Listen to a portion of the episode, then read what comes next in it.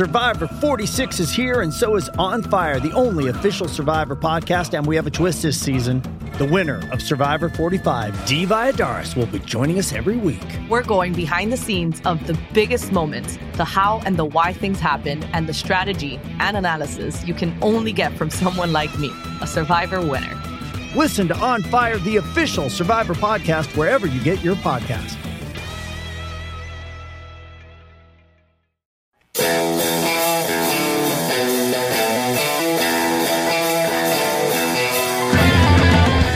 It's time for the Fantasy Points Podcast, brought to you by FantasyPoints.com. Top-level fantasy football and NFL betting analysis from every perspective and angle, from numbers to the film room, with a single goal to help you score more fantasy points.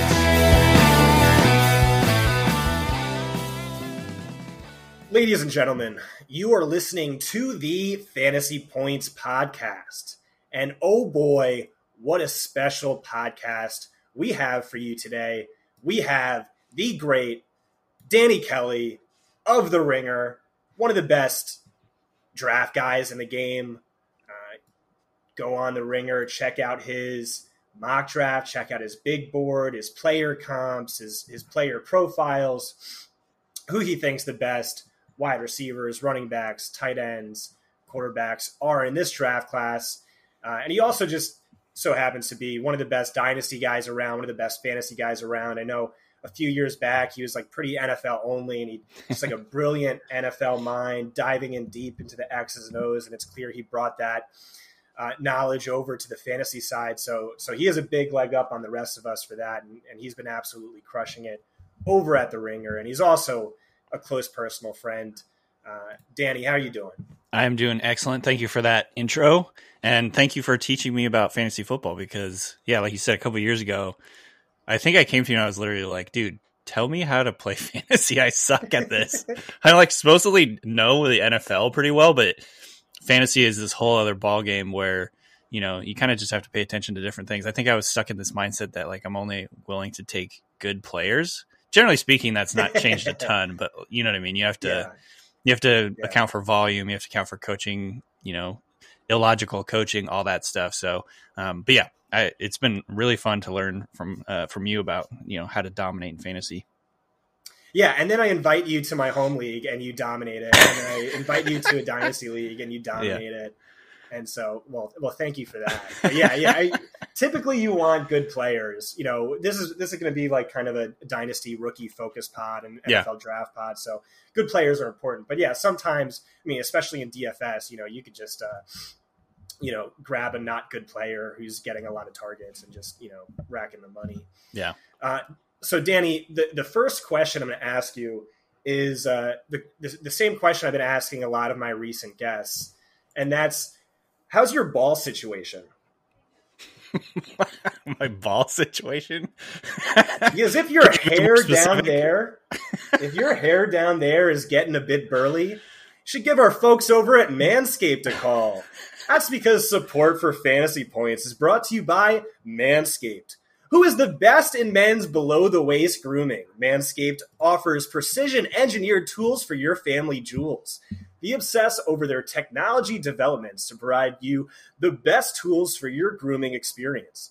Manscaped is trusted by over 2 million men worldwide. We have an exclusive offer for my listeners, and that's 20% off plus free shipping with the code FP2021 at manscaped.com. One more time, that's manscaped.com. Promo code FP2021. You like that? You got me there. I was like, could you be more specific as to what you're wondering? That's been about the reaction I've been getting. Just had to spring that one on you. Apologies for that. I'll say this podcast is also brought to you by the draft guide that we have out. Greg Cosell, you know, a billion profiles, all of his comments on the top players. Danny, I know you checked that out. You have any words there? Any guys, you know, really jump out to you when looking that over? I think, well, first of all, the draft guide is amazing. And I downloaded the Fantasy Points app the other day and the functionality is really, really nice. Like, you can just scroll, you can scroll through each evaluation really easily. It's just like, it's super simple and I like it a lot. So congrats on that and good job doing that and putting it together. Obviously I've been a long time follower of Greg Cosell and basically have read and listened to basically everything that he puts out. So it's just the perfect situation to learn as much as you can about these players. I was just telling you about Josh Palmer from Tennessee, kind of one of my favorite sleepers. And I was reading Greg's profile on him, and he seemed to like him a bit too, like big, strong, physical receiver who was not as productive in college as you like, but was a little bit of a product of the situation, just bad quarterback play, bad offense overall. So anyways, but yeah, definitely worth a read when you're looking at either just the draft for fun or trying to find some sleepers in Dynasty. All right, Danny, let's dive into my list of questions I have for you. So first off the bat, I'm looking at your big board, and I couldn't help but notice you had Justin Fields second and Zach Wilson sixth. So my counter argument would be, you're wrong. You're just wrong. That's bad, and you're wrong, and you should feel bad. Zach Wilson's amazing. Justin Fields stinks. Isn't that what everyone's saying? Danny Kelly, your rebuttal. My rebuttal would be, imagine fading a player who's, built and runs like Cam Newton and has incredible accuracy, probably the best accuracy of any quarterback in this class. Like, imagine having that guy drop down your draft board. To me, he's the clear number two behind Lawrence.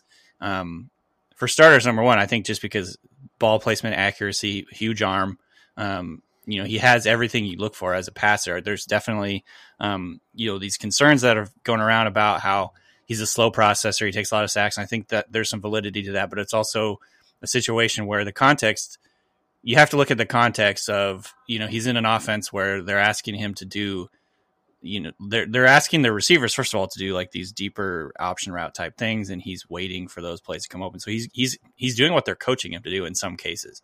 Now, that's not every play. And that's, not just a blanket excuse for him taking a lot of sacks. I think that's something that he's going to have to develop and work on. And that will be coached out. But I've seen him escape pressure many times. In fact, I was just watching Josh Myers, the center for Ohio State, this morning, and it was like good reason to go look and watch Fields again. And to me, he's got that escapability, he's got that improvisational skill, and the other thing is he really reminds me of Cam Newton, not necessarily because of the size, but the way that guys bounce off of him in the pocket. Like they try and sack him, and they just slide off of him because he's just made out of cement. And so he reminds me a little bit of Newton in that sense, like the Ben Roethlisberger style guys that can just sit in the pocket, have guys bounce off them, keep plays alive, keep, work out of structure, all that stuff. So, I don't dislike Zach Wilson. We've had this long sort of inside joke where, you pretend that I hate Zach Wilson and then I try and like tell you I don't hate Zach Wilson. But it's more like just, I love Justin Fields. And I think Zach Wilson is also really good and also has an extremely high ceiling because of his talent as a passer, his talent as an improviser, his talent, accuracy down the field, all that stuff. But to me, Justin Fields is just an awesome prospect. And the whole idea that he could slide down boards and be the fourth or fifth quarterback taken is just absurd to me. So I'll probably go to my grave with that, but we'll see what happens in this draft. If it's all a big, giant smokescreen, it actually ends up on the 49ers. So definitely excited to see how that all goes. Yeah, here's why that is. Here's why I give you so much grief. Like from a fantasy perspective, I think it's really easy. The top quarterbacks in this class, it's Trevor Lawrence. Just, when people say he's the best quarterback since John Elway with maybe Andrew Luck in between, it's just like, All right, done, easy. And then it's the Konami code quarterback. So Justin Fields, 4.40 at 228 pounds. Like, Are you kidding me? Like, Game over. Easy QB2. Trey Lance, QB3, Zach Wilson, QB4, Mac Jones, QB5. If he goes to San Francisco, it's just like, what a stacked, awesome quarterback class this is. But from an NFL perspective, I just admit I don't know anything. I did a lot of work. I spent weeks and weeks looking at all the different data I could and measuring predictability. and none of it was worth anything. It was all worthless and just basically impossible. So I just gave up on that. And what I do now is I just, look at the people I trust most in this industry, and I make a, basically I just take expert consensus. So when I do that, I see Lance Zierlein, Greg Cosell, Daniel Jeremiah, like all these guys, Zach Wilson, QB2, and then I see Danny Kelly, QB3. So it'd just be so much easier for me to have everyone on a perfect consensus. I didn't go against the grain. Yeah. But I mean, hey, I'm with you. This guy is fun as heck. Yeah. But are you with me that like evaluating quarterbacks is really tough? It's really tough. It's funny because I do a draft guide for The Ringer, and I'm with you. I also read everybody else that I can find, just to kind of like get as much knowledge as I can, broaden my knowledge. I read Dane Brugler, I read Lance Zierlein, Greg Cosell, try and pick up on, the way that they watch the game, because I think everybody could still learn, no matter how much of an expert you think you are, like you can still learn like what things are important and how to project that going forward.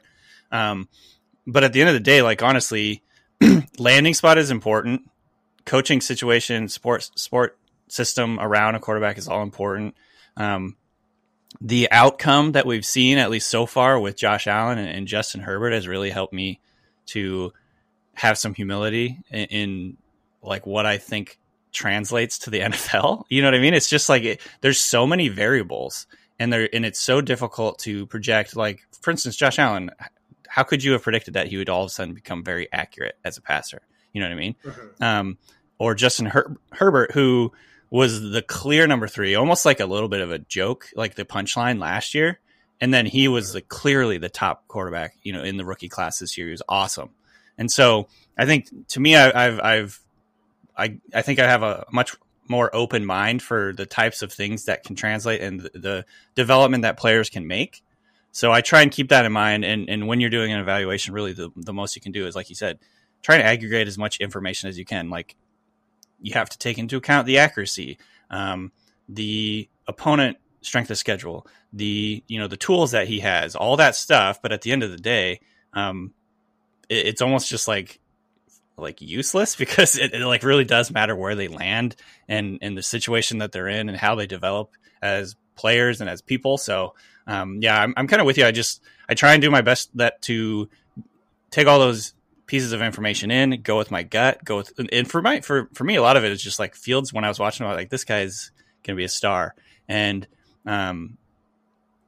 I guess you just kind of have to trust all those things and take all those things and make your rankings and kind of like, keep your fingers crossed. Hopefully you don't look stupid later. I think one of the most important traits for a fantasy analyst or an NFL analyst is being able to incorporate nuance and complexity into your evaluation. And I think Greg's one of the best in the game at that. I think you do that extremely well. And I think that's all important. It's just like, hey, this stuff is hard because it is hard. But at the same time, like, shout out to the NFL, because like, they love Josh Allen when everyone else hated Josh Allen last year with Herbert. I know, right? The Giants said he was their top quarterback in each of the past 3 draft classes. I listened to a press conference with the Dolphins, and they were like, yeah, Herbert or Tua, it was really close. We really like both of those guys. I'm like, dude, you picked that one guy. Why are you hyping up the other guy? And Chargers said the same thing. You're like, no, they're both really just really great. But anyway, stat class for tools, traits, upside. Fields has it for days. Zach Wilson, incredible arm talent. Mm-hmm. Does Aaron Rodgers type stuff every once in a while. But people want to make fun of that. The throw that he made in his pro day, and everyone was like, "Holy shit, look at that throw!" And people want to make fun of it because it's a pro day. And I've been in this group, like, pro days probably shouldn't matter. Like it I know they do for NFL teams. Pro days do matter, but to me that seems like bad process. Like, why would him? Like, are you going to go to and watch a guy play bump or horse? And like have that be part of your evaluation if you're like an NBA GM or something? Like, it's ridiculous. But all that said, like that last throw that he made where he like rolled to his left and then basically just like whipped it. Yeah. It was all upper body. It was all like arm torque. It looked exactly like Aaron Rodgers, honestly. And so I was almost just like, damn, that was a really freaking nice throw. It almost did like sort of change my opinion a little bit in his favor, because it was just like, damn, that was like a really, really nice throw. That's the kind of things that he can do, you know, on Sundays and, you know, when he's rolling out or when he sees, you know, a guy streaking down the field and open, like he can hit him in stride, like perfectly. So, yeah, it was a little bit funny, but also did kind of affect me a little bit. So I got on the Zach Wilson hype train really early. Like I think before he was a first round prospect or maybe really late first round. And I was hyping him up. I was gassing him up. I'm like, dude, this guy's so fun to watch. Yeah. And I just like knew an NFL team would take him top five. And I got trash for it. And I was just like replying to each tweet, vault me, vault me, vault me. And it's because like I saw plays like that. And I just know like NFL teams are drooling all over themselves. Just like, just that is so sexy and you know, yeah, exciting that you're going to fall in love with that upside, that trait, whatever that is. But it felt like getting in on Bitcoin early. It was like, now it's a little out of control. You're riding it to 60,000 now. Better than Trevor, right? Yeah. I know you were telling me about him early in the process and you're like, dude, go watch this guy. And then I eventually got around to it and I didn't like him as much as I think you wanted me to. And, or at least I wasn't like on the train right away that he's the clear cut QB2. And then he eventually did turn into QB2. And in some people's minds, the QB1 over Lawrence, which is, you know, just, I think it speaks to his talent, his ability to throw off platform, all that stuff. I think Seth Galina from PFF wrote a really interesting article. I believe it was him who he said basically like this quarterback class is just about styles, like vibes, and excuse me, and who you like is basically just about vibes. Like if you like a guy like Wilson who carries it low and plays out of structure and throws like downfield and all that, like he's your guy. If you like Justin Fields, a big guy who can sit in the pocket and drop back and make plays, but also like pick up yards with with his legs and he runs a 4.4 at 235 pounds or whatever he is, then that's your thing. And, you know, if you like a really quick processor like Mac Jones, like if that's your thing, like it's just your vibes. And I think that's actually so true because it really just is. It's like a Rorschach test. Whatever you like or whatever you're looking for in a quarterback is the guy you're going to like the most in this class. Yeah, that makes a lot of sense. And and just like on the point with his pro day, okay, Zach Wilson made amazing throws when facing literally zero pressure. That's what he put right on tape every single game. But yeah, all right, let's move on because I have a feeling like each question we're just gonna, you know, riff for 15 minutes. Yeah, delve season. All right, you have DeVonta Smith, number 5 overall, just behind Jamar Chase and Kyle Pitts. I want to know, where do you stand on the red flags? Where do you stand on the weight and BMI concerns? Yeah. And then just as far as pluses, like what about his tape stood out to you the most? So, yeah, I think to me, I'm not ignoring the lack of precedent and the lack of, you know, there's just not a lot of guys his size or his frame that have panned out in the NFL.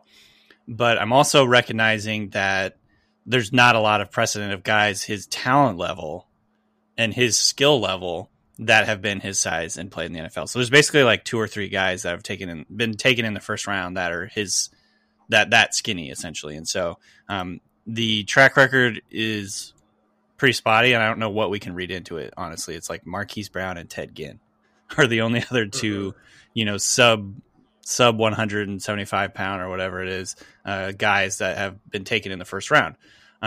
So I acknowledge that it is a concern. It's one of the biggest red flags about him. And, you know, maybe in 5 years we look back and like say, oh, we could have guessed that he'd probably miss, you know, half the games in his first 4 years or whatever, because, you know, he's just skinny and all that. But at the same time, there's nothing on tape really that worries me a lot. I think, he's so good at getting off the line. He's so quick and slick in his route running, his footwork, and his short area quickness and all that stuff, that combination, he doesn't have problems getting off the line of scrimmage. And I think I saw the stat, like, you know, this is a volume stat, but I think he led the NFL or led the college football in catches and touchdowns from press coverage. So it's not like he's struggling to like get off press coverage or anything like that. I think there are a few plays where you see him get pushed off his route a little bit. And that's something that, you know, he'll have to work at, and maybe that'll be a slight issue in the NFL. But at the same time, like, you can line him up at Z, you know, have him off the line a little bit if you want to early on, and having him run routes where he's not necessarily facing like a big 6'2", you know, 205 pound corner or something like that in the NFL.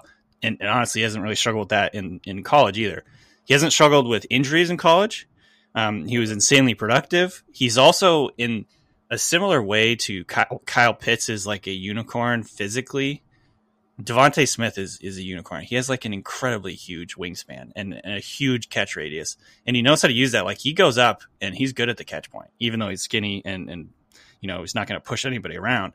So the productiveness, the skill, just like the overall skill as a route runner, his ability to, he has been durable. I don't know how to predict whether someone's going to be durable or not at the next level, but he has been durable in the past. And just the way the game is changing, I think it doesn't matter as much if you're that size, just because they're legislating big hits out of the game.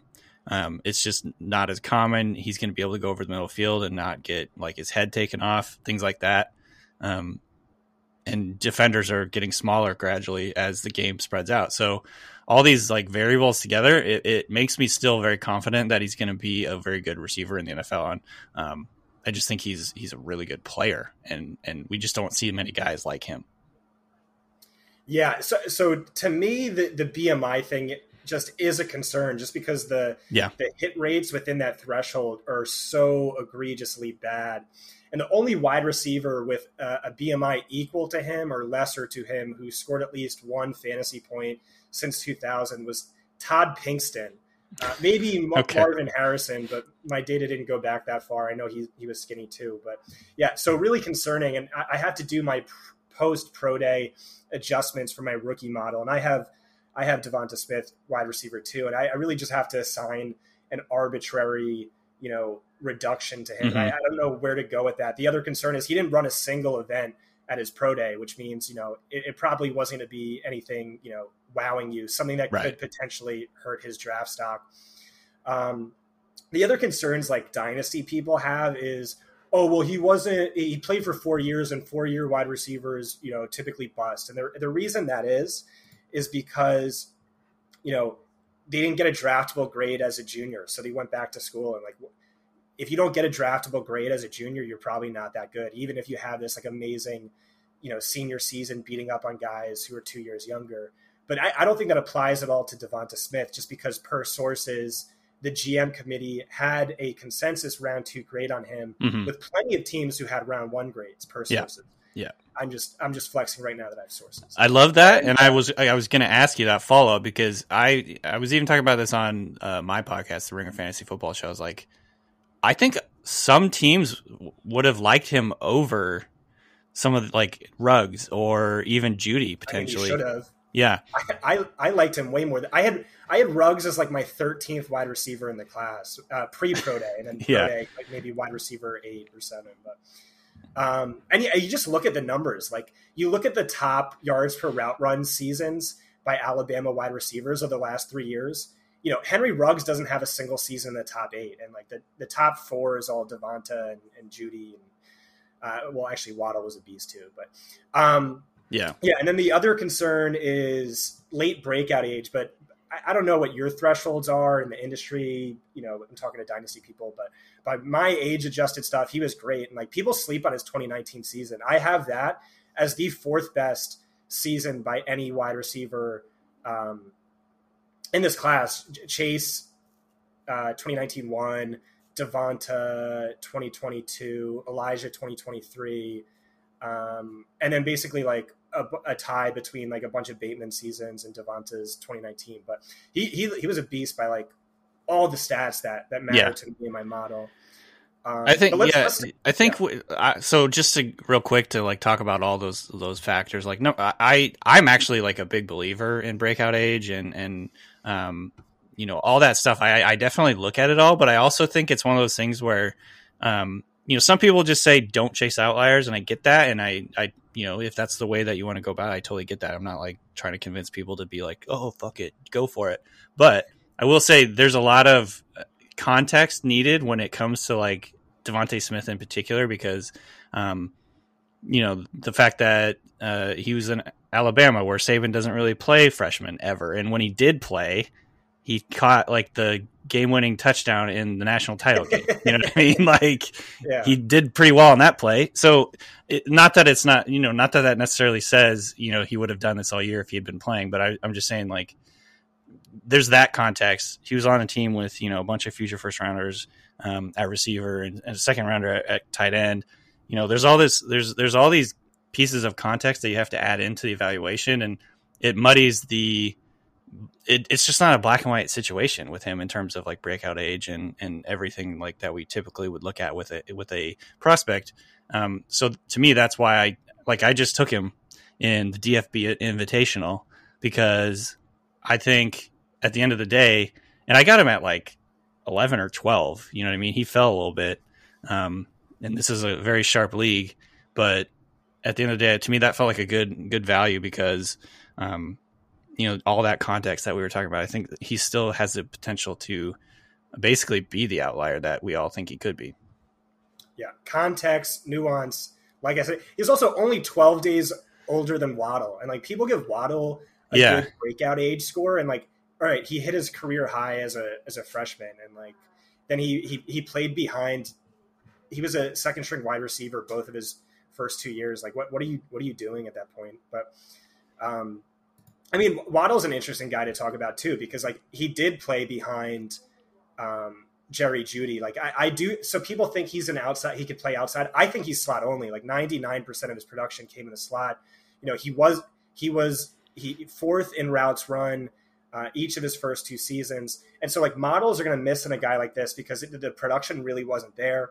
You could factor in, you know, potentially 4 top 15 pick wide receivers, all that stuff. But like the production really wasn't there, but the efficiency was absurd. Mm-hmm. And like all the good efficiency stats, like yards per route run, my favorite stat, depth adjusted yards per target. And then I'm not a tape guy, but just like watching it on tape, oh my God, this guy is so much fun.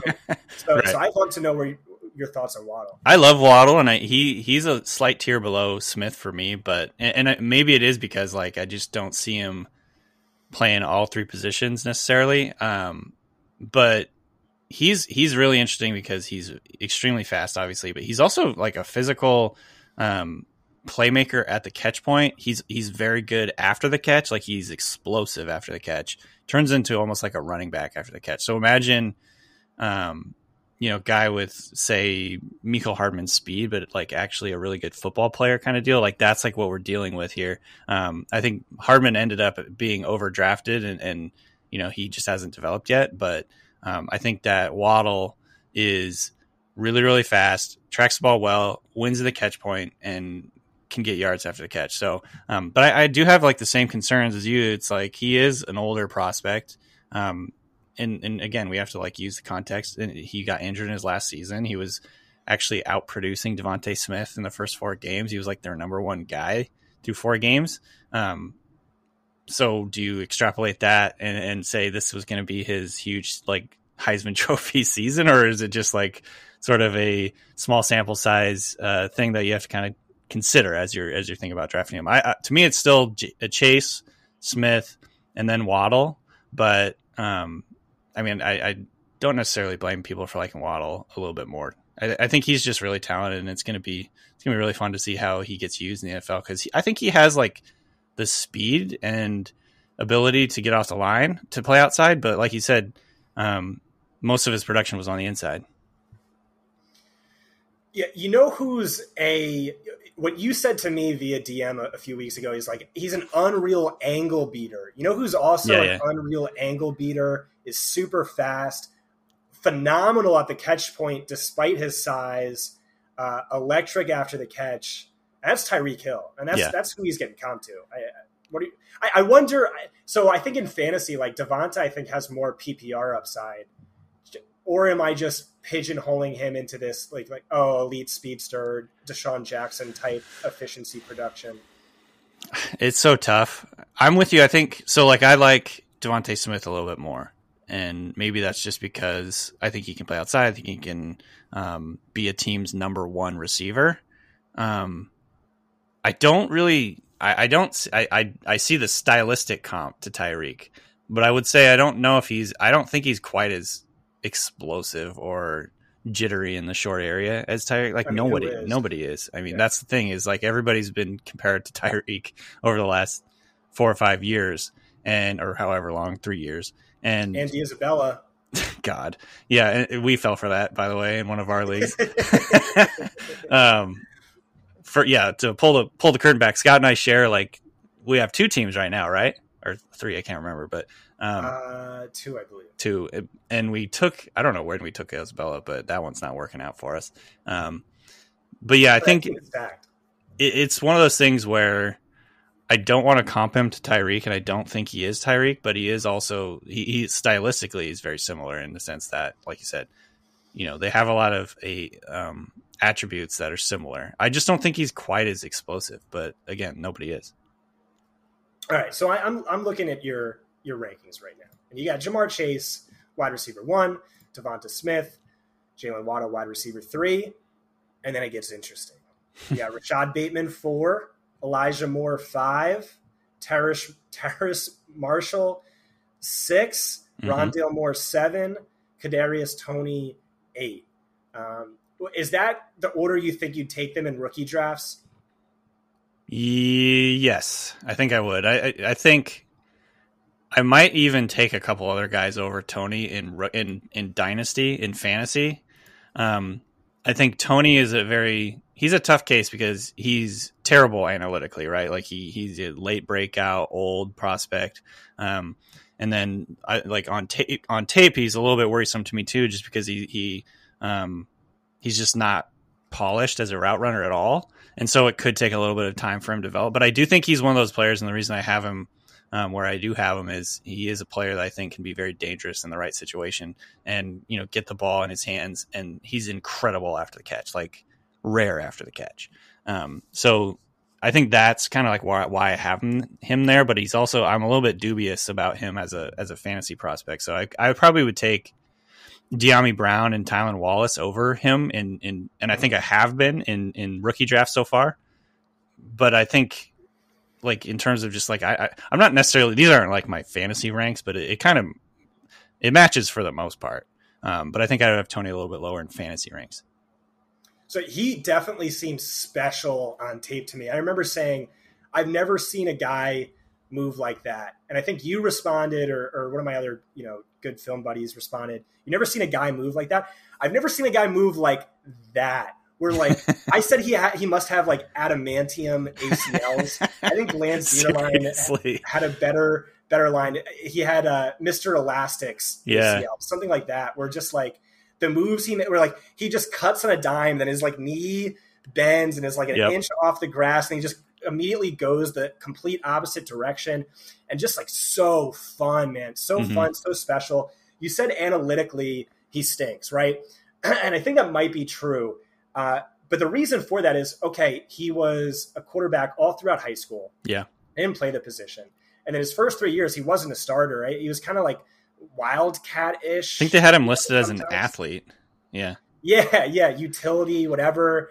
And so if I treated him like a JUCO prospect, like Hollywood Brown, I think he would rank, super, super high in my model. I actually have to run that. But that's interesting. So I think the upside's there, man. Like, he only had 1 season as a starting wide receiver, but he was awesome, right? Yeah. So I'm with you. I think, and that's why I have him ranked where I have him is like you said, he's a really fun player to watch. He's really, really explosive. He's chaotic in every way. He's chaotic because he's not necessarily where he needs to be at all times in the route. He kind of does freelancing and whatnot.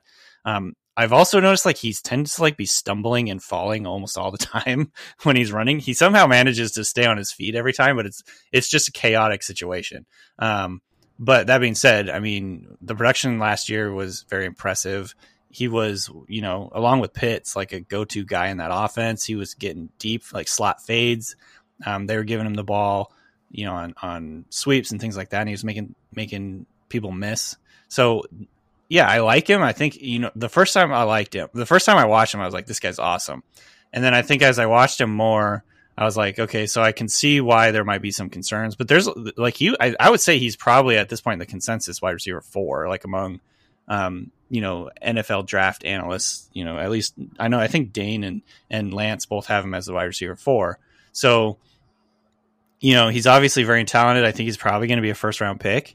But if I'm betting on an outlier, I think this is where I land. It's like, if I'm betting on an outlier this year, it's Devonta Smith and not Tony, if that makes any sense. And I don't know if necessarily want to buy into both of those guys. So maybe that's just me protecting, you know, myself a little bit by not buying into like multiple outliers in the same season, if that makes sense.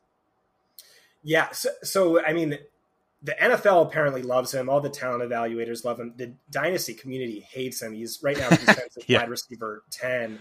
I have him 8 just because, like, yo, I'm not afraid to defer to the NFL. And then we know draft capital is like one of the most predictive variables. Just like you have all this invested in a prospect, you want him to succeed. You need him to succeed. You don't want him to look bad. Right. He's going to get the opportunities to develop. He's going to get second, third chances. If you take him in the first round, you have a plan for him too, in theory. So that's like also a big bonus. Like if he goes in the fourth round, it's like, oh, we like him. Let's get him involved on special teams. If you take him in the first round, it's like, okay, this guy's a featured part of our offense. So I think that's why, especially with his case, like first round capitals can be big. Laviska Shenault is the player that keeps popping up in my mind. Not to say they're very similar, but it's just in the sense that he had a lot of concerns coming out, but a lot of upside. He was sort of raw as a route runner. He was like vaguely positionless at certain points in his career. And so I loved him. I was really optimistic, and he had the draft capital, but where he landed was with a lame duck head coach. And I just knew a new regime was coming in. And then once that new regime comes in, it's like, okay, the draft capital thing goes out the window. You don't care as much if he hits or busts, because that's that other guy's problem now. And you have to think that the coach who drafted him is like, oh, I know exactly how to use him. I'm going to get him on these sweeps. I'm going to get him these manufactured touches. And with the new regime, like, who's to say that's going to happen? So I think that's something to keep in mind with Tony. People don't really think about that too much, but like if it's, you know, like a rock solid head coach who has his job on lock, you know, that's going to be important to him, I think. Yeah, for sure. I'm with you. And I think if he does land in a good situation, he'll probably, my opinion of him, he'll go up in like my ranks or whatever in terms of dynasty and rookie drafts. All right. So what's interesting to me about this wide receiver class is that there are a ton of undersized wide receivers. Rondale Moore, super tiny, short. I mean, Tutu Atwell, Devonta Smith, super skinny. And then there's a ton of slot-only wide receivers, at least like according to me. Jamar Chase, outside, Devonta Smith, probably slot early in his career. I think he can play both. Mm-hmm. Waddle, people on the fence. Bateman, outside. But then, you know, Elijah Moore, slot. Terrace Marshall, probably outside, and that's why he's going to get drafted. You know, well, he was a slot guy in college, though, which is the interesting thing. I think I saw most of his routes were from the slot. That doesn't mean he can't play outside, but again, this is like where it gets a little bit muddy. But Rondale slot, Tony slot, St. Brown slot, Tylen Wallace, I think slot. Well, Tylen played outside, but I think there's some concerns that he had. Like one of the more major concerns, I guess, is his ability to like get off the line of scrimmage. He can get like held up a little bit and push around a little bit. Just delayed off the line of scrimmage. And so maybe I think some teams are maybe thinking, oh, he's a Z or a slot, and he's not big. He's like sub 200 pounds. So I think with Tylen Wallace, there's a little bit of concern there too, but he was primarily outside, I believe, in college. So my question for you is, what the heck does this mean? Because I had a thread that like went pseudo viral last year where it was just like, riffing on running backs don't matter. It's just hashtag slot wide receivers don't matter. And it clearly has become a devalued position in the NFL. They're not paid anywhere near as much as outside wide receivers. It's a fairly replaceable position. I mean, look at what Bill Belichick has done year after year with guys drafted 7th round or completely undrafted. You know, athleticism has like is almost irrelevant in the slot, or at least historically. Like all these different factors. And then also, you know, so many talent evaluators say it's so tricky to evaluate. a college slot wide receiver, because there's no sticky nickel corners who press in college, and there's just so much room to work and all these other things. So like, do we just treat that as a big red flag, or is it just like, oh my God, you know, the Moores are incredible. You know, Waddle is incredible. Just is the NFL going to be in desperate need of nickel cornerbacks in a few years? Or do you think we're right to kind of like, you know, bump these guys down just a tidbit for being slot only type? I think, yeah, I mean, that's a tough question because every situation is a little bit different, but I mean, I think it's more difficult, like you said, to play on the outside. You have to have a more complete skill set, and, you know, having a slot only guy, it's like a more replaceable position. It's arguably easier to play because, like you said, they're just getting off the line easily. You don't have to get off press, generally speaking, and you know, all that stuff. But at the same time, like, there's teams are primarily three receiver sets now, right? That's like the standard. Everybody's running three receivers out there. More receivers are getting involved in the offense, generally speaking, across the NFL. So like this, with having three receivers as your standard formation for most teams, it gives these guys the opportunity to have a lot of production and have a lot of like a big role in the offense. And so from a PPR point of view, I don't know what your research said in terms of PPR, but it seems like these guys are actually in pretty good position to get a lot of looks because they're sort of on those easy routes over the middle, like drop, like, you know, not check downs necessarily, but get the ball out quickly, RPOs, things like that. It seems like these guys are still going to be big factors in fantasy. Yeah. So in my model, like I could have, you know, dinged slot wide receiver types, and I chose not to. Like the reasoning for it would be, okay, the NFL has devalued this position, so lesser draft capital. But I mean, I don't know, like from a fantasy perspective, like there are a ton of hyper productive slots for fantasy where, you know, they're just racking up targets, and that's so valuable. And specifically two wide receivers in that class jumped out to me. Elijah Moore, slot only, sure, but like amazing hands. He had the most yards from scrimmage per game of any college wide receiver since at least 2000. And that's, I think, crazy. maybe ever. And then his 2019 season was absurd. He had like 850 yards, and the next closest wide receiver had like 190. And he was super young that season.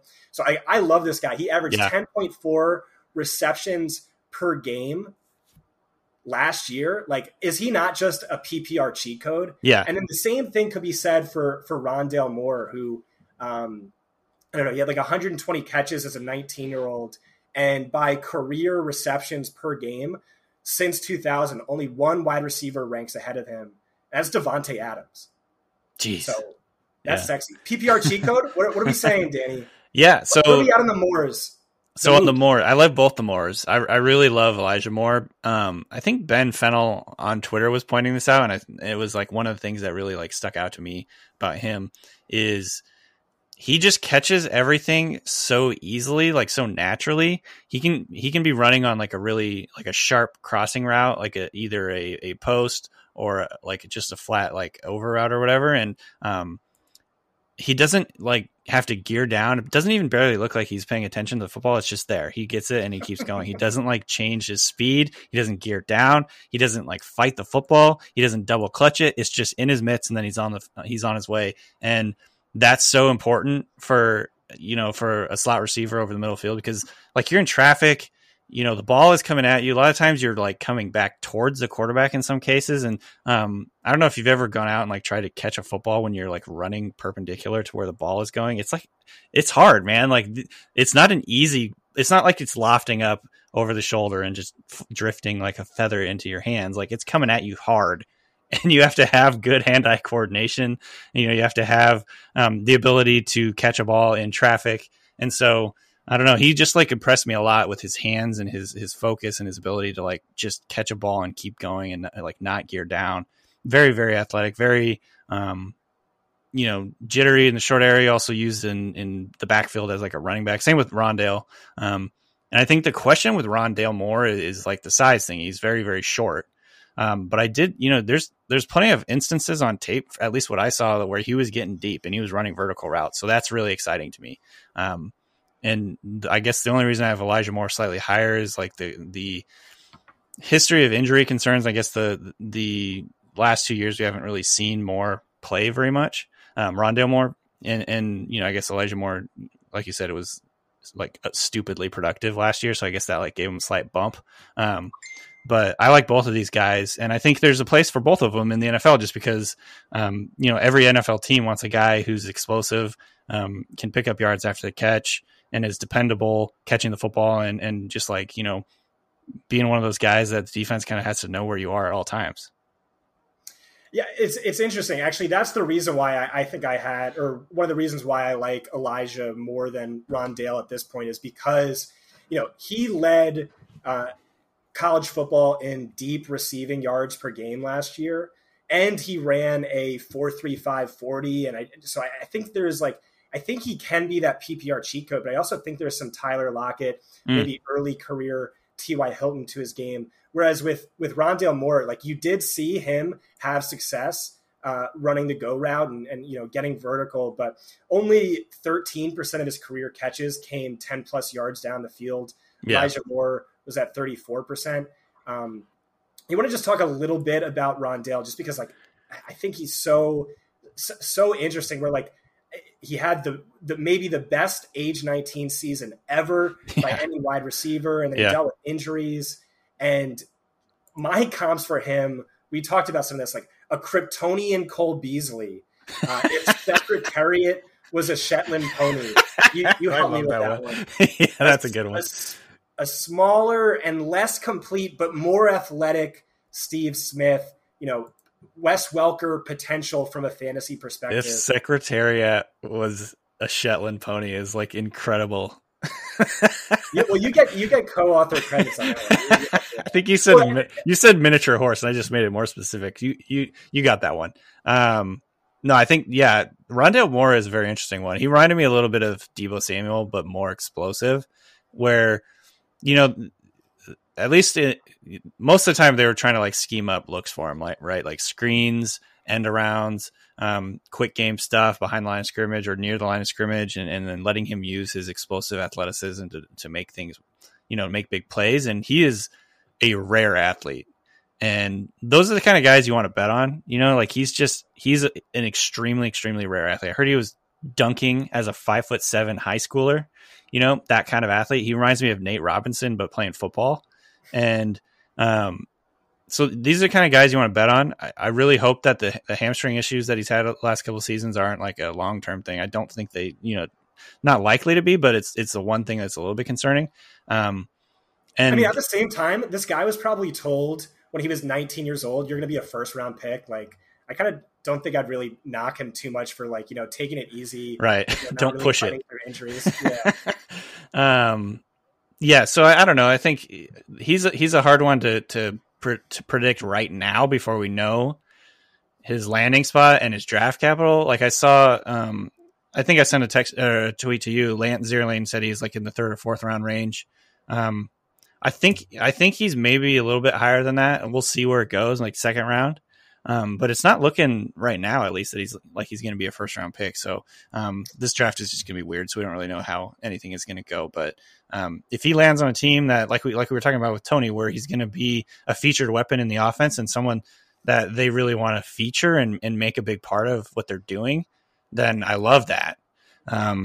But if he falls a little bit, third round, fourth round, then it starts to be a little bit worrisome where, you know, he's maybe just going to be like a slot guy or like a gadget player. But I think that would be a mistake if teams saw him that way, because I think he can definitely be like a featured playmaker. Yeah, I think landing spot is key. You actually helped me with this. I mocked him to Green Bay. Yeah, that's a good one. And part of the reasoning there was like, okay, the small catch radius is a big concern, but not really a big concern when you have the most accurate quarterback in football throwing you the ball. Right. And then, you know, he's going to help take pressure off of DeVonta Adams. He's going to just like, you know, rack up first downs. There's a smart coach there who I think can get him the manufactured touches he needs. Yep. So I think that would be awesome for both NFL and fantasy. We're running late on time. As you know, I should have expected with you as the guest, you know, I could talk to you for like 8 hours. One thing I wanted to say was like, really did want to give you props for just being like the GOAT at player comps. Some of yours were Zach Wilson is Baker Mayfield mixed with Henry Rowengartner. Kyle Pitts is Darren Waller mixed with Michael Phelps. Devonta Smith is Apolo Ohno mixed with a skinnier Calvin Ridley. Kadarius Toney is Nightcrawler mixed with Percy Harvin. Just a quick funny aside. I comped when Buda Baker was coming out, I comped him to Tyrann Mathieu mixed with the Nightcrawler just because he like teleports to the ball wherever the ball is. And then Tyrann Mathieu unfollowed me for that. That was my most treasured follow. And he unfollowed me within a week of that. Oh, I was so heartbroken. Was he just like, how dare you compare me to this peasant? Or what was it? Yeah, and what's funny is Jim Nagy had a tweet literally today that said, there are no player comps for Tyrann Mathieu. He's one of a kind. And like Tyrann Mathieu was like, that's damn right, Scott. How dare you? And then Arizona replaced him with Buda Baker. So it's like, hey, I mean, I think it's a pretty common, it's like not like a weird comp. It's pretty like spot on actually. So I don't know. Players are like the star players at least are a little bit like psychotic about, you know, thinking they're the best player to ever play. And that's probably why they're so good, because they have that mindset. But thank you. I appreciate that. Some of these are just like half jokey, obviously, with Henry Rowengartner, rookie of the year, breaks his arm, can throw 101 mile an hour gas. And that's kind of like Zach Wilson looks like he's 13 years old and, you know, can throw 50 yards like across his body. Devonta Smith, the Apolo Ohno one came to me the other day because I always like was, I have like this ongoing bit on Twitter that's basically like describing how people run, and Devonta Smith runs to me like a short track speed skater. He's just like, he corners like on a dime and he's so smooth and it doesn't really look like he's even like, he's like, doesn't look like he's making the effort. He's like blowing past these like round one corners. So anyways, I thought of that one just cause Apolo Ohno, he's also a local guy, but Olympic legend. And then, yeah, the Nightcrawler one's pretty self-explanatory. Toney just, like, he'll go into a pile of guys, like, three or four guys around him, and all of a sudden, like, 2 seconds later, he emerges from the scrum is, like, scot-free and just, like, going downfield. So that's a little bit – that was, like, where I got that one. All right. Last one. We can try and keep this somewhat quick, but I just wanted to kind of walk through the first few picks of the NFL draft and just get your thoughts on like how you think things are going to play out. Yeah. I think 101 is super easy. It's Trevor Lawrence, right? Yep. Done. All right. Number two, everyone knows it's Zach Wilson. Yep. Jets, right. All right. And so the three is super interesting. It could be anything. I want to know, like, so you would take Fields, but what do you think they're going to do? This is impossible to answer for me because I have such contradicting thoughts on it. I think it's gonna be Mac Jones, and like if it's like 51% versus 49%, that I think it's a smokescreen, like a very elaborate smokescreen. Like they're almost making it too obvious that they love Mac Jones. It's almost like too many people are reporting that it's Mac Jones. It almost makes it unbelievable. But at the end of the day, Adam Schefter is reporting it. Like, am I going to be like, Adam Schefter doesn't know what he's talking about? You know what I mean? He's like the most plugged in guy who's very, very rarely incorrect on things like this. And he's saying it would shock him if it wasn't Mac Jones. So I don't know. The Chris Sims thing too. Like Kyle Shanahan literally has his initials tattooed on his body. Yeah. That's Chris Sims is like, it's Mac Jones. It's Mac Jones. Yeah. And like, what would Chris Sims benefit from spending 2 months, you know, standing for Mac Jones and explaining to everybody why Mac Jones is perfect for this situation and then have it be someone else, you know? If they really are good friends, it seems like you wouldn't be just taking one for Shanahan. Like, I don't know, maybe they are that good of friends, but like, that seems like a big risk for Chris Sims to like basically go on a limb and lie and potentially hurt his reputation as an analyst, just to like give Shanahan a smokescreen. I don't know how far he'd go for that, but yeah, it everything is pointing to Mac Jones. There's this really like nagging feeling in the back of my mind that's saying this is obviously a ruse. It's obviously a smokescreen, and they're obviously going to take Justin Fields. But I don't know. I don't think that's actually correct. I think they're going to take Mac Jones. And what do you do for fantasy? Like, imagine you're in a super flex rookie draft. It's like rank the quarterbacks. Like, this is the ideal situation. Justin Fields is, let's say hypothetically sitting behind Matt Ryan for 2 years. Trey Lance is Detroit, which is tanking. I don't know. And it's just like, what do you do? So if you're doing it before the draft, obviously, which is what a lot of our leagues do, I actually had the opportunity the other day to draft Mac Jones at it was 10, and I traded back instead, and or 12 or 11. And I was just like, I don't know, because number one, we don't know 100% that he's going to the 49ers. I think best case scenario, he goes to the 49ers. And then from there, if he is a 49er, what's his ceiling in that offense? I would say it's like you look at Matt Ryan's MVP season is like, this is the platonic ideal of what he could do. But year in and year out, is he going to do that? I don't think so. Even if he does turn out to be like a really good, quarterback, they're still insanely run heavy. One of the more run heavy teams in the NFL. I don't know. So basically what I'm saying is I'm still not really ready to go on a limb and take Mac Jones. I would rather risk it. I like Justin Fields and Trey Lance still, because both of those guys, there's like the Broncos are still out there. The Washington or New England are like pretty not favorites necessarily, but like they're rumored to both want to trade up and maybe get a quarterback. And those, I think those would both be good landing spots. Like if Justin Fields end up in Washington, that's like Cam 2.0 in my mind.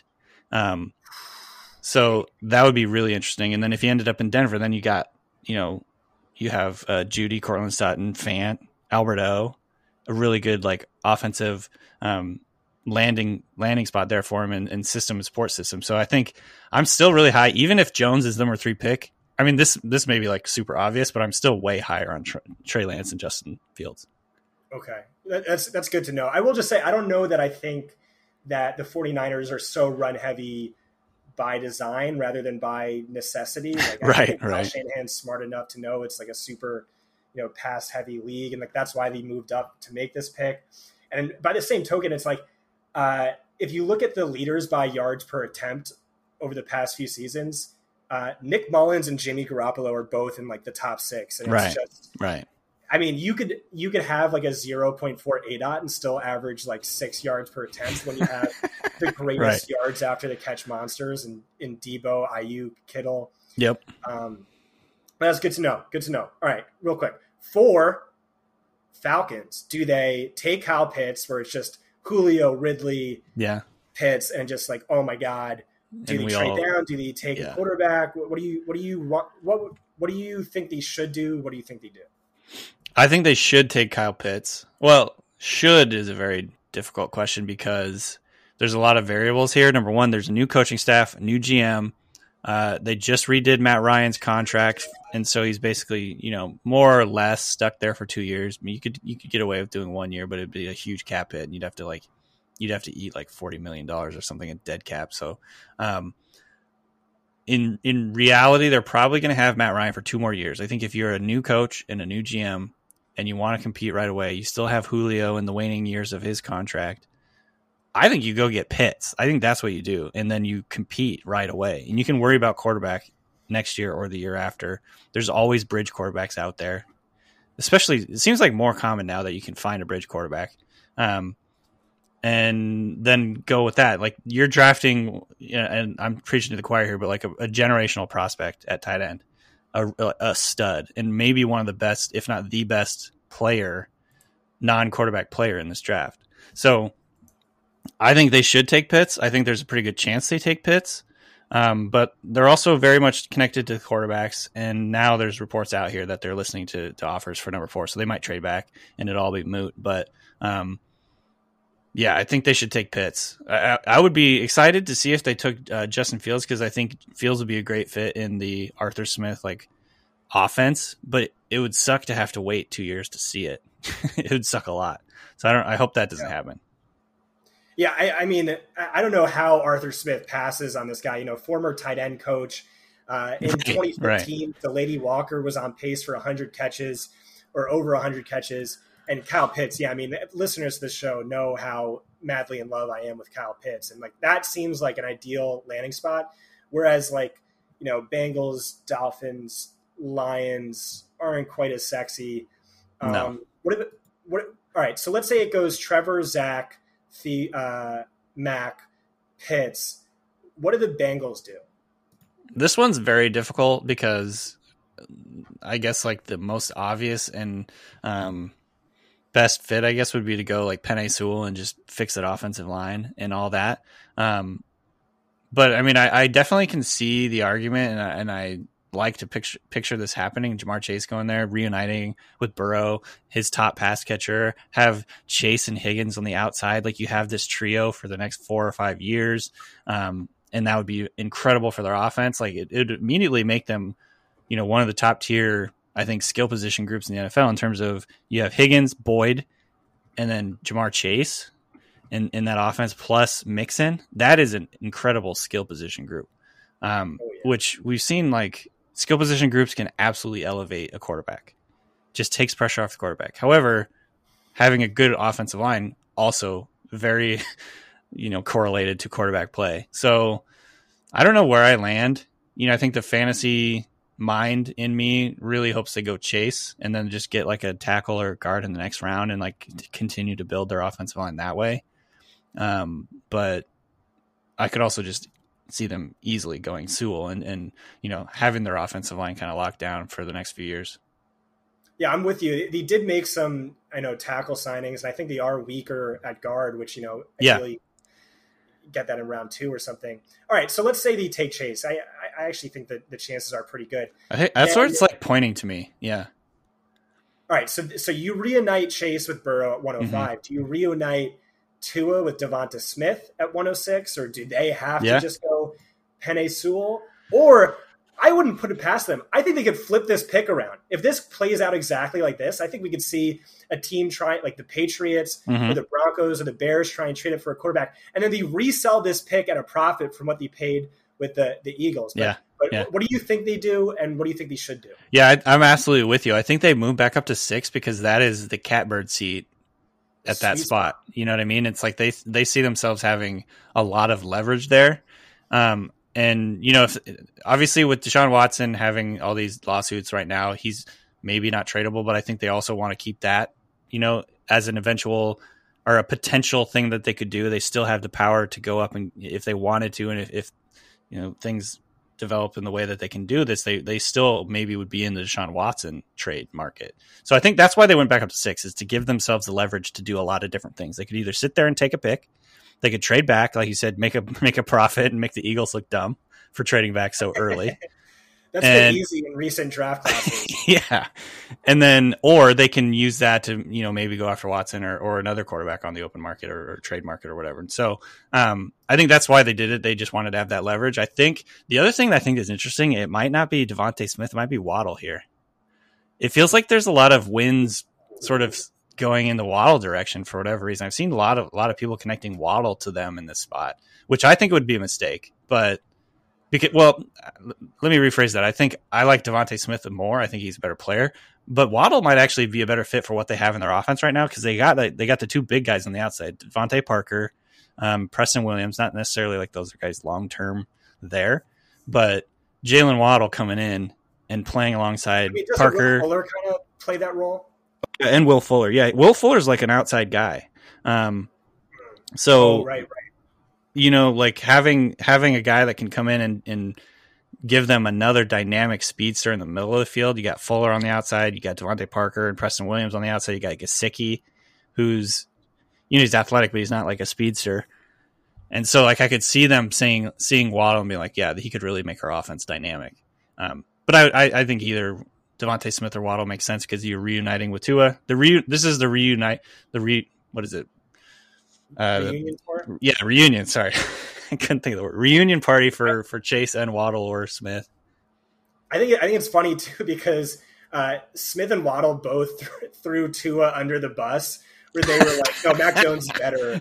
Yeah. It's like people are like, they're going to hype up their guy so he gets drafted early. Done. I'm like, well, I mean, Miami's sitting there, and like that might matter. It's a little risky. Maybe it doesn't. All right. Yeah. So last question. Trevor Lawrence 1, Zach Wilson 2, Mac Jones 3, Kyle Pitts 4. Jamar Chase 5, Dolphins trade down, let's say Patriots trade up, get Justin Fields. You guys are all dummies. He's the QB2. What the hell are you doing? Yeah. We're going to have another Tom Brady-esque dynasty for forever. So now we're looking at 107. We're looking at the Dolphins. What do the Dolphins do? Do the Lions? Yeah, is that what I said? Yeah, the Lions. Yeah, you said the Dolphins, but the Lions for sure. Bad. The Lions at 107. Do the Panthers, actually get a quarterback? I think they didn't think they could get a quarterback. I think they thought quarterbacks would run early, so they went out and got Sam Darnold. Do they get a quarterback? Do they trade down? They're like, hey, we're 3 years away from being competitive. Let's just acquire draft capital. Do they get Penei Sewell, who fell in this mock we're doing? Yeah. What should they do? What do you think they do? And that's our last question. Yeah, I think that they're another team that's very hard to read because the Lions, they trade for Goff. Well, this whole 7, 8, so it's the Lions at 7, the Panthers at 8, and then the Broncos at 9. I think that 3 sort of team area is very interesting. The Lions just got Goff, so in theory they probably won't take a quarterback. Did they want him, or was it just the sort of Brock Osweiler move? Right, they're willing to pay, or they're willing to take you off his hand, take Goff off your hands for whatever. Yeah. The Lions are. Yeah, it wouldn't surprise me at all if they're like, hell, we're going to sit here and take Trey Lance, or if Fields falls, especially Fields, and so. They're very hard to read. I do think they could trade back because they're sort of in the same situation as the Falcons. New coaching staff, new GM, new. I think they're trying to lay the foundation there in the long term and get their guys. And some people subscribe to the theory that you set the foundation before you bring in a quarterback, before he's going to just be thrown to the wolves and all that. I could see that happening. They could still take a quarterback here and sit him for a year or two, but. I kind of see them leaning offensive line or defensive line just because of the football guy, Dan Campbell, coming in there and wanting to bite off kneecaps, wanting to instill confidence or instill this culture of kick your ass type thing. And taking a quarterback necessarily doesn't do anything for you right away. Especially if you're going to go with Goff for the first year or two. So, I don't know. I see them either trading back or they want to be run heavy, so just put a hog molly up front, something like that. Exactly. So that's what I kind of see them doing. I think if Sewell's there, they'll take Sewell. So or trade back and pick up some more picks. But then that 8 spot with the Panthers, I think they're also a trade back spot. I think it's going to be Washington, and we have in this little mock scenario we have New England coming up to Miami. I don't know if Miami's willing to trade with a division partner, so I think the 7, 8, 9 spot really would be where New England can come up and get Fields. I think with the Lions or with Carolina or Denver, and then could take a quarterback too. So I think 7, 8 is that sweet spot for Washington and New England. Would that not be the most Belichick thing ever, where the entire NFL misses on the clear QB2 according to the great Danny Kelly, and then Justin Fields falls into their lap, and they're just dominant for forever. Like the NFL, Newton, and that was your comp. They have the offense for him ready. Yeah, dude, the NFL deserves what they get if Fields falls. That's all I'm saying. They deserve whatever they get if Fields falls. Oh yeah, and then Zach Wilson's a bust, just like you thought, and the Jets are terrible for forever. Well, it's honestly, new coaching staff, new. GM or not new GM, but new coaching staff, new culture, whatever. I get it, but the Jets are the Jets, and if they can't get out of this rut that they've been in for decades, then that's not a great scenario for Zach Wilson. We've been doing these pods on the Ringer NFL show the last couple of weeks, where we look at the history of top 3 picks and the overall top pick in the draft, and basically the hit rate on the top 3 picks, top 3 quarterbacks. So quarterbacks taken in the top 5, for instance. The hit rate is really, really low over the last 20 years or 10 years. And a lot of that has to do with just it's really hard to evaluate quarterbacks. But a lot of it, too, I think, is these quarterbacks are getting dropped into these terrible situations and being asked to elevate a mess of a franchise. And even if you're a highly talented quarterback, sometimes it's impossible to do that. You end up looking bad. Your career looks bad. We'll see kind of what happens with Darnold, but he was the same situation. Like, you know, gets stuck with Jeremy Bates as a rookie who's not in the league. And then they go from that to Adam Gase, who is a long track record of like making his talented players look shitty, you know?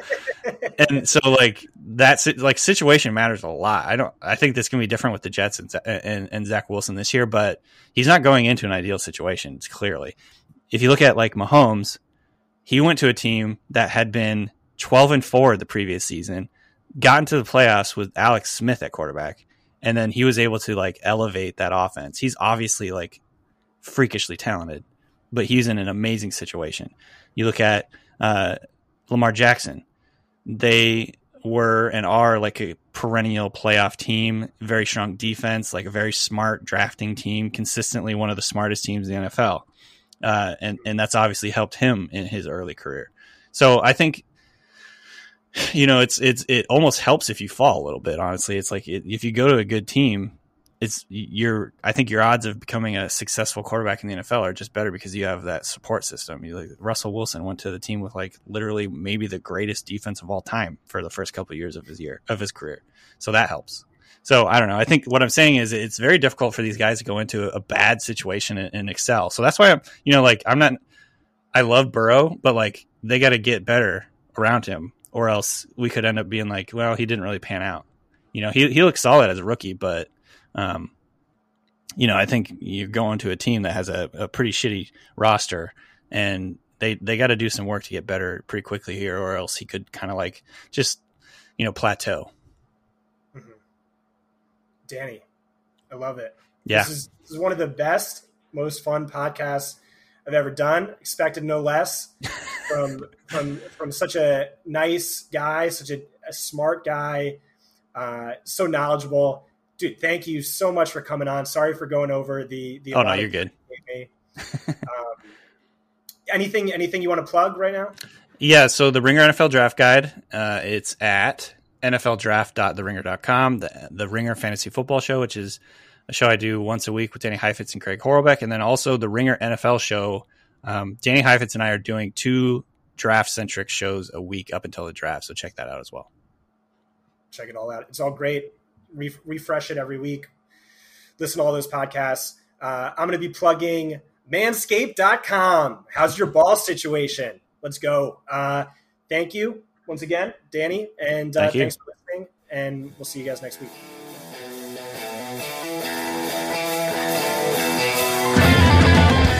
Thanks for tuning in to this edition of the Fantasy Points Podcast. Remember to subscribe, rate, and review on your favorite platform. And come join the roster at fantasypoints.com.